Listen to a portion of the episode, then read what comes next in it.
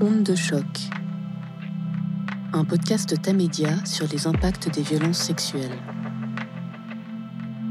À écouter dans de bonnes conditions, sans jeunes oreilles ou personnes sensibles à proximité. On peut pas juste dire j'ai été violée et oh, ma pauvre. C'est pas ça l'histoire. Épisode 2, formulé. Ces mots sont là, ces actes sont là, c'est arrivé. Et en fait, c'est le fait que tout le monde détourne le regard de ça. Tout le monde a peur d'en parler, que ça devient des gros mots. Alors que si on pouvait juste librement, sans honte, en parler, on aurait beaucoup plus de facilité à en discuter, à l'exprimer et à raconter tout ce qu'il y a autour de tout ça, en fait. Parce que c'est pas que le viol. On a toutes et tous des expériences tellement différentes vis-à-vis de ça que on peut pas juste dire j'ai été violée ou il m'a violée. Ça résume pas ce qui s'est passé. Ce dont on devrait se sentir libre, c'est de parler de toute l'expérience, savoir qu'est-ce que ça a amené, qu'est-ce que ça a blessé, qu'est-ce que ça a engendré.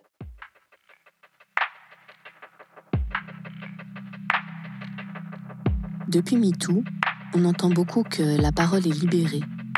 Mais est-ce qu'elle l'est vraiment ? Qu'est-ce qui empêche encore les personnes qui ont été victimes de violences sexuelles d'en parler ? Quels mécanismes confisquent leur récit ? Et quelles sont les conditions nécessaires pour que l'agression et ses impacts puissent être mis en mots ?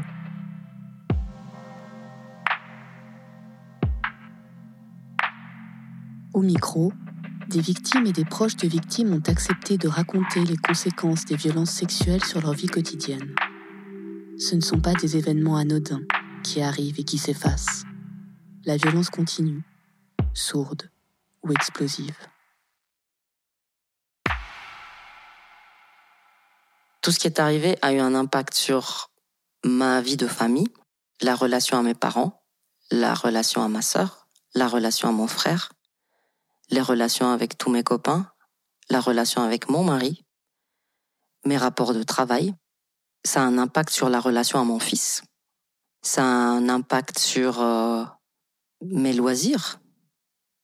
Ça a un impact sur l'image que j'ai de mon propre corps. Ça a un impact sur tout, ouais. Les violences sexuelles sont bien sûr des violences, mais très particulières parce qu'elles atteignent l'intimité au plus profond des personnes. Elles atteignent la santé sexuelle et reproductive.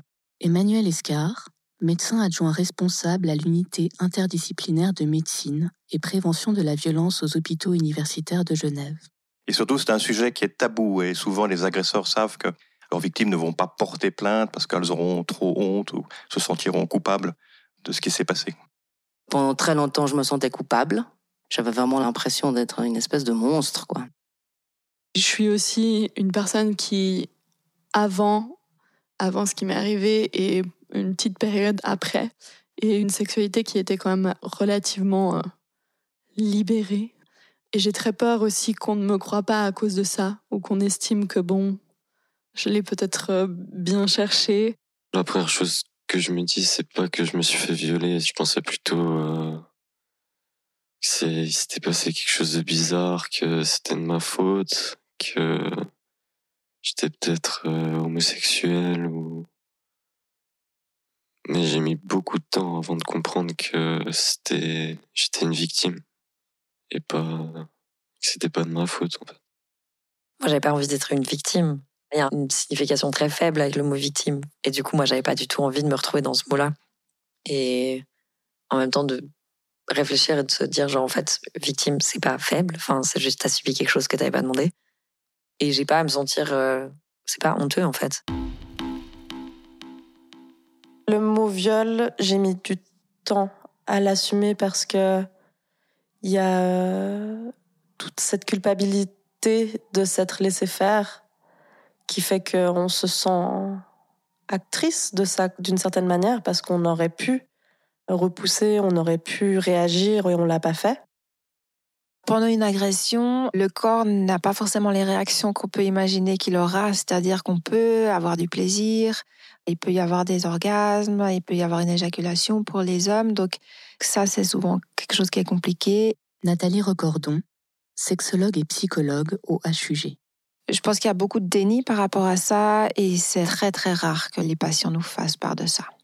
Ça participe, je pense, aussi au fait que la personne se sent coupable parce qu'elle se dit, c'était pas OK, mais en même temps, mon corps a montré que c'était OK, donc qu'est-ce qu'on fait avec ça ? Dans l'inconscient collectif, un viol est empreint de violence physique. Il y a contrainte. La victime se débat. Elle hurle, elle pleure, elle appelle à l'aide. Si elle reste silencieuse, si elle ne dit mot, elle consent. Alors que pendant une agression, la parole est confisquée et le corps se tait pour se protéger.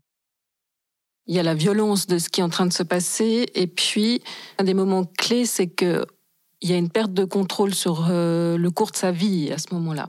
Nicole Bernoulli, pédopsychiatre au Centre thérapeutique traumatisme agression sexuelle.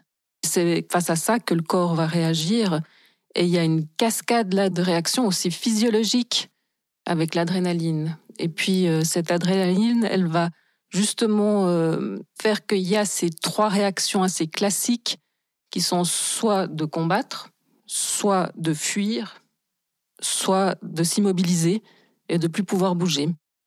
Et ces réactions, en fait, on ne les décide pas. C'est vraiment sur le moment que ça se passe. Quand le corps se fige, c'est la sidération. L'un des trois mécanismes de défense les plus courants lors d'une agression sexuelle. Le deuxième est la dissociation. Quand la décharge d'adrénaline est trop forte, le cerveau est obligé de se déconnecter de l'amygdale cérébrale, qui est le centre de contrôle des émotions, pour éviter à la victime de mourir de peur, littéralement. Rosina Pereira, psychologue psychothérapeute au CTAS. La dissociation crée en fait deux parties à l'intérieur de la victime. La dissociation est un mécanisme de défense qui permet de se détacher de la réalité qui est insupportable. Il y a une partie de la victime qui est présente. Elle est là, elle n'est pas évanouie, elle est toujours en train de subir l'agression. Et une partie de la victime s'absente, il n'y a plus de ressenti. Il y a une déconnexion totale avec l'émotion. Il y a peut-être même plus de douleur.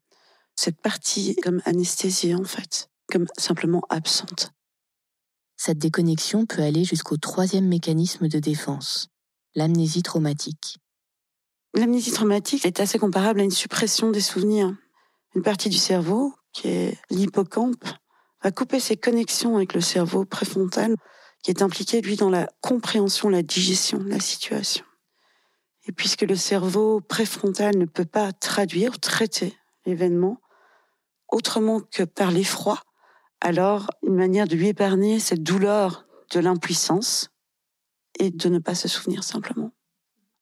Le traumatisme est expulsé de la mémoire et il est enfermé, il est coffré. Quelque part, il ne peut plus faire souffrir la victime. L'amnésie peut durer des années, la longueur d'une vie. Mais l'énergie du traumatisme lui circule toujours. À ce que l'on pourrait appeler les silences du corps, qui sauvent la vie des victimes, s'ajoute le silence imposé par l'agresseur. Muriel Golay, directrice du centre La Vie de Genève. L'auteur, on voit dans les récits des victimes, a vraiment pris un grand soin à préciser à la personne qu'il fallait que ça reste dans le silence de leur relation. Car dans une majorité des cas, victimes et agresseurs se connaissent. Que ce soit du viol conjugal, de l'inceste, un ex-flirt ou un ami d'amis durant une soirée. Le cliché du viol commis par un inconnu, qui a des problèmes psychiatriques, au détour d'une ruelle sombre, sur une jeune et belle inconnue qui se débat, évacue toute la complexité des violences sexuelles. Yasmine Abdul-Kadir, médecin adjointe responsable des urgences de gynécologie obstétrique aux hôpitaux universitaires de Genève. L'agression dans la rue par une personne violente, c'est très très rare. Vraiment très très rare, c'est moins que 5 par année. Dans le canton de Genève, il y a environ 150 constats d'agression sexuelle établis tous les ans. Les victimes qui se rendent à l'hôpital répondent plutôt à ce profil. Il s'agit surtout des femmes qui ont en moyenne 28 ans, donc autour de 30 ans, et qui sont célibataires. L'agression se passe dans la majorité des cas au domicile de la personne agressée ou dans un lieu connu par la personne qui est considérée l'agresseur, et souvent en milieu festif. C'est cette population plutôt jeune, souvent après avoir consommé des substances comme de l'alcool, qui se présente après parfois en absence de souvenirs pour comprendre ce qui s'est passé, et souvent aussi avec des souvenirs de rapports sexuels ou de contacts sexuels non consentis, pour avoir des traitements, pour prévenir des éventuelles maladies, prévenir des grossesses non désirées, et après une prise en charge, bien sûr, psychologique. À cela, il faut ajouter toutes les personnes qui ne vont pas à l'hôpital, mais qui parlent, au détour d'un rendez-vous médical. On a aussi une population qui ne se présente pas, mais qu'on rencontre dans des consultations autres de suivi de grossesse, de contraception, d'interruption de grossesse, ou par exemple à l'unité de santé sexuelle et planning familial, ou dans les associations, ou des personnes qui vivent des violences domestiques et aussi sexuelles. Ce n'est pas toujours des personnes qui viennent directement aux urgences. Et puis bien sûr, il y a celles qui ont été abusées mais qui ne le disent pas. La moitié des femmes de plus de 16 ans qui ont été agressées sexuellement ne l'ont dit à personne. Seuls 11% se sont rendus dans un centre médical ou de conseil après l'agression, et 8% à la police. Ce sont les chiffres d'une étude de 2019, menée notamment par Chloé Yance, chef des opérations et chargée de communication de l'Institut de recherche GFS Berne. On n'en parle pas, peut-être avec son entourage proche, avec des amis, mais certainement pas avec les autorités officielles, simplement parce que la peur de ne pas être prise au sérieux est clairement présente. Et elle n'est pas fantasmée. La banalisation des violences et la culpabilisation des victimes existent bel et bien. La personne qui a subi la violence sexuelle est souvent très isolée avec son vécu. Paola, permanente psychosociale à l'association Viol-Secours. De notre expertise, on sait, et on sait aussi de façon générale maintenant qu'il y a eu des mouvements féministes qui se sont emparés de ces questions-là, mais on sait que des émotions comme la honte, la solitude, la culpabilité habitent les personnes qui ont vécu des violences sexistes et sexuelles. Une, entre guillemets, mauvaise réaction d'un proche, ce serait justement de renforcer ces sentiments-là. Par exemple, de dire « mais pourquoi t'as rien fait ? Pourquoi t'as pas réagi ? Pourquoi tu m'en parles que maintenant ?» C'est tout ça qui vient renforcer la culpabilité, alors que c'est déjà là. Alors que souvent, la violence en elle-même, elle est tellement violente et destructrice que la personne, elle tient comme elle peut, quoi. Faire culpabiliser une victime, cela revient à nier la violence qu'elle a subie, ou à la minimiser, puisqu'on lui fait comprendre qu'elle en est en partie responsable. J'en avais parlé le lendemain de ce qui s'était passé à une amie de laquelle j'étais très proche à ce moment-là. Et je lui ai raconté ce qui s'était passé, donc une description très factuelle des choses. Et j'ai eu un accueil assez glaçant qui, moi en tout cas, m'a vraiment beaucoup atteinte. Puisque j'avais aucun mot, je me rendais pas compte en fait de ce qui s'était passé, j'étais dans un flou. Mais j'étais dans une grande détresse émotionnelle, hein, de toute façon. Et cette personne m'a dit entre les lignes que c'était pas bien grave et que ça allait de toute façon arriver à un moment ou à un autre et que voilà, ça lui semblait pas absolument choquant. Ne pas être entendu dans sa souffrance, dans sa détresse, a des impacts très concrets et délétères sur les victimes, particulièrement quand c'est la première fois qu'elles évoquent les faits. L'absence d'empathie, la négation de leur réalité les dépossède une nouvelle fois de leurs paroles, comme pendant l'agression, et les enferme dans le silence. C'est une nouvelle violence qui leur signifie que leur avis n'a que peu, voire aucun intérêt. Que quoi qu'elles disent, on ne les prendra pas en considération. Cette discussion a encore un énorme impact sur la façon dont j'aborde cette question avec mes proches, ou plutôt dans la façon dont je n'aborde pas cette question avec mes proches, puisque j'ai très très peur de me confronter à la même réaction. Ça a été, je pense, l'un des facteurs qui a fait que j'ai mis autant de temps à me rendre compte réellement de ce qui s'était passé et de l'impact que ça avait sur ma vie, et également de pouvoir me définir comme victime qui est quelque chose dont j'ai besoin personnellement, mais j'ai mis énormément de temps à le faire parce que j'avais l'impression que j'étais pas légitime à revêtir ce titre puisque je m'étais heurtée justement à un mur. J'avais l'impression de pas avoir le droit de ressentir ce que je ressentais.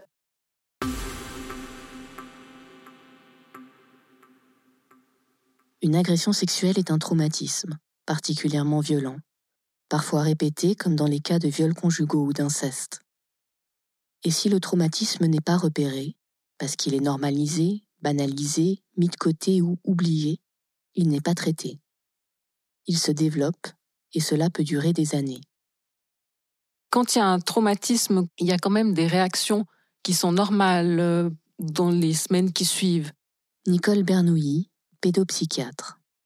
Comme justement des cauchemars, des souvenirs qui reviennent sans qu'on puisse vraiment les contrôler, tout ce qui est difficulté à penser, difficulté de concentration, d'avoir une humeur comme ça négative, d'être triste, en colère, la dissociation et aussi l'hypervigilance où les gens sont sur leur garde, ils sursautent au moindre bruit, ils sont attentifs à tout ce qui se passe.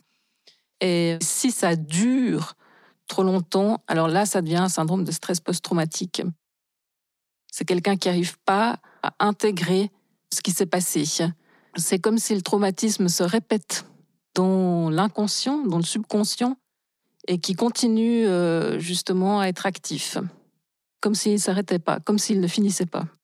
Même si le traumatisme est très lointain. Ça a tout changé. C'est toute ta vie qui est... pas foutu, mais chamboulé pendant... à vie, en fait.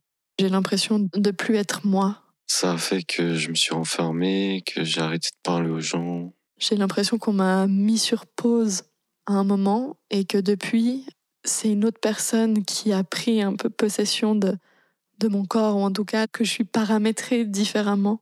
Pendant très longtemps, je me suis coupée de mon corps. J'ai énormément d'anxiété. Je vis maintenant avec l'anxiété que je ne connaissais pas du tout avant. Ça a créé quelque chose où j'ai peur des hommes. Et surtout, je suis jamais sereine. Il n'y a aucune innocence. Plus rien n'est vécu avec innocence. La carte du monde de ces victimes d'un traumatisme complexe va être modifiée. Emmanuel Escard, psychiatre spécialiste des violences. C'est-à-dire que pendant plusieurs mois ou d'années d'évolution des conséquences de leur traumatisme, leur personnalité va se modifier, elles vont moins faire confiance par exemple aux autres, elles vont pouvoir développer des troubles relationnels, identification aussi à l'auteur des violences. Donc il y a toute une série de particularités qui vont pouvoir se développer et éventuellement s'enquister pour modifier sa personnalité de manière plus ou moins durable. Comment éviter de tels cas de figure ? En étant entendu. En étant reconnu comme victime par les autres. Mais parler est violent. C'est se mettre en danger, c'est s'exposer au jugement. C'est perdre une certaine image, puisqu'on révèle avoir été abusé. On est de toute façon seul face à ça. C'est une expérience. C'est horrible de le dire comme ça froidement, mais c'est une expérience qui n'est pas agréable, mais c'est une expérience que tu vis dans ton propre corps. Et donc, tu es seul avec ça. Ça, c'est certain. Et après, la difficulté, comme avec toute expérience, c'est que pour pouvoir la communiquer, il faut la mettre en mots. Et ça reste toujours un défi de taille. La victime fait exister quelque chose qu'elle aimerait n'avoir jamais vécu. Dans les raisons que les victimes invoquent pour ne pas avoir parlé et être restées dans le silence, Muriel Golay, directrice du centre La Vie de Genève. Elle est aux prises à la fois avec des enjeux qu'elle considère comme étant les siens, et puis parfois, elle est aussi prise directement avec les enjeux qu'elle perçoit vis-à-vis de l'auteur ou de ses proches, donc des intérêts d'autres personnes qu'elle-même, parce qu'elle ne veut pas perturber l'ordre de la famille, l'ordre économique de sa réalité sociale à elle, parce qu'elle peut avoir une relation d'emprise avec l'auteur qui fait que, par ailleurs, elle l'apprécie, que par ailleurs elle en dépend économiquement, que par ailleurs elle en dépend à plein d'autres points de vue. Là-dedans, il y a un nœud où s'entremêlent de manière assez inextricable des protections pour elle-même et pour les autres qu'elle va mettre en place. J'ai toujours eu une claire conscience du fait que en parler, c'était faire du mal aux gens. Et c'est dépasser ça qui a été difficile aussi. L'une de mes amies m'a dit qu'elle-même avait été violée, à peu près au même âge que ma fille. Et la première chose qu'elle m'a dite, qui m'a frappée, parce que c'est une chose à laquelle je n'avais jamais pensé, elle m'a dit « Ta fille t'a protégée ». En ne disant rien, « Ta fille t'a protégée », c'est une marque d'amour. Même une fois sorties du silence, les victimes peuvent encore culpabiliser. Je me suis sentie mal de leur faire du mal, en fait. J'ai un peu regretté de leur avoir dit ça. Parce que je pensais pas que ça les ferait autant souffrir. Et ça les a fait vraiment souffrir. J'avais juste l'impression d'avoir un peu passé mon fardeau à quelqu'un qui était également assez impuissant. Et je me disais, bon, est-ce qu'on avait besoin d'être deux à être mal ? Si entendre le récit de violence est un choc, raconter les faits, même sans entrer dans les détails, peut déclencher des réactions violentes, physiques. J'en ai parlé à ma mère, on était au téléphone et elle a fait une espèce de crise, de panique, d'anxiété, d'angoisse, je ne sais pas. Je l'ai entendue en fait vomir. Et ensuite, je l'ai rassurée en lui disant que c'était il y a longtemps, qu'il ne fallait pas qu'elle s'inquiète, qu'aujourd'hui j'allais bien. Passée cette première réaction du corps, ce sont ensuite les émotions qui ont émergé, tout aussi violentes, tout aussi fortes et intenses. C'est le lendemain qu'elle m'a rappelé. Et là, je pense qu'elle a eu le temps de... pas de digérer, mais d'intégrer ce que je lui avais annoncé. Et là, par contre, elle était dans la fureur, dans l'incompréhension, dans la colère. Elle était en colère contre moi parce que je ne l'avais pas dit, contre elle de ne pas l'avoir vue. Elle l'a exprimé, elle m'a dit « mais j'ai rien vu ». Et évidemment, hyper en colère contre le garçon. Elle m'a demandé qui c'était, elle voulait un nom, je lui ai dit que je ne lui dirais pas parce que ça n'allait avancer à rien de lui dire. Même si je lui disais qui c'était, eh ben, elle n'aurait aucun moyen d'aller lui casser la gueule. Et même là, je minimise parce que je pense qu'elle avait des envies de meurtre à ce moment-là. Pour finir, face au choc, cette mère a décidé consciemment d'entrer dans le déni pour se protéger. Elle m'a dit « Je crois que je préfère imaginer que vous étiez des enfants, que vous avez essayé des trucs et que ben voilà, peut-être ça s'est un peu mal passé, mais je crois que je préfère avoir cette version-là. » Le sujet n'a jamais été réabordé.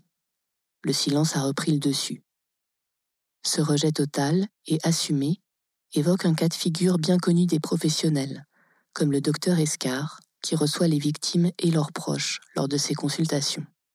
Une maman qui elle-même a été victime de violences sexuelles dans le passé, qui n'en a jamais parlé, et puis tout d'un coup, sa fille adolescente lui révèle qu'elle a été victime de violences sexuelles. Ça va la faire replonger dans le précédent traumatisme, bien sûr, donc elle va être moins bien, elle va être plus anxieuse, plus dépressive, elle va pouvoir avoir des mauvais souvenirs de ce qu'elle-même a subi, souvent dans un contexte différent de ce que sa fille a subi, en mélangeant les deux situations. Donc dans ce cadre-là, bien sûr, c'est important de faire la distinction et puis de proposer un soutien individuel aussi à la maman, qui va être retraumatisée par la victimisation de sa fille. Évoquer une violence subie est violent, l'entendre est violent. Et alors que la victime qui se confie cherche à se faire comprendre, parfois, elle se fait d'une certaine façon trop bien comprendre. Tout se réveille. La mémoire traumatique surgit, mais chez l'autre. Je n'arrive pas à me détacher de ce que mes proches me racontent. Ça me replonge toujours dans ce qui m'est arrivé personnellement. Et je suis vraiment complètement... glacée, plus du tout maître de mes mouvements ou de mes mots. Et j'arrive pas à réagir, en tout cas, j'arrive pas à réagir comme j'aimerais le faire. J'arrive pas du tout à être le soutien que j'aimerais être pour ces personnes, parce que ça me replonge dans des émotions qui sont vraiment trop difficiles à gérer pour moi. Et également parce que, en fait, je ne sais pas du tout quoi dire ou quoi faire, comme je ne sais pas du tout ce que j'aurais aimé qu'on me dise, ce que j'aurais aimé qu'on fasse pour moi. Ça me ramène au fait que je suis totalement démunie dans ma propre situation et que je ne sais pas ce qui peut aider.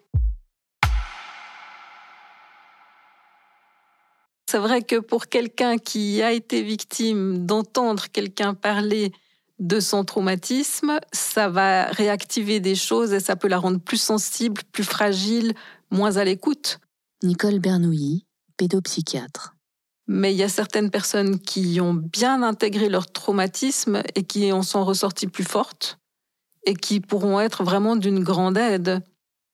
Donc, d'avoir été victime, c'est pas forcément un désavantage pour écouter quelqu'un qui raconte son traumatisme. Pour s'assurer que tout se passera au mieux, le plus simple est peut-être de jouer carte sur table. Quand moi je parle de ça à d'autres personnes, depuis quelques années, je dirais, je fais des trigger warnings. Si je vois une pote, je lui dis « Écoute, là j'ai besoin de te parler de ce sujet-là, est-ce que c'est ok pour toi maintenant ?» Et si la personne me dit non, je lui en parle pas. Aussi parce que des fois j'en parle à des personnes qui sont aussi concernées. Et du coup dire peut-être là t'as pas du tout envie d'être dans ce sujet-là. Donc j'essaye d'éviter et en même temps je sais que même si elles me disent oui, souvent ça va quand même les remuer ou transmettre quelque chose aussi. Et en même temps il y a plusieurs fois où je me dis mais on construit aussi une sorte de sororité, adelphité comme ça, de on s'en parle et on se soutient là-dedans. Sortir du silence est loin d'être facile, même si toutes les conditions semblent être réunies pour être écoutées. Et puis parfois, la parole n'est pas prévue. Le corps s'exprime, sans mots, et force la discussion. Le souvenir des violences sexuelles fait irruption dans l'intimité. C'est le sujet du prochain épisode, dans lequel il sera question de sexualité. Onde de choc est un podcast de Tamedia, écrit, réalisé et mixé par Alice Randegger. La musique et le mastering sont de Shinto. Voix additionnelle, Lauren Fassler. Si vous avez aimé cet épisode, parlez-en autour de vous, commentez et abonnez-vous sur votre plateforme d'écoute préférée.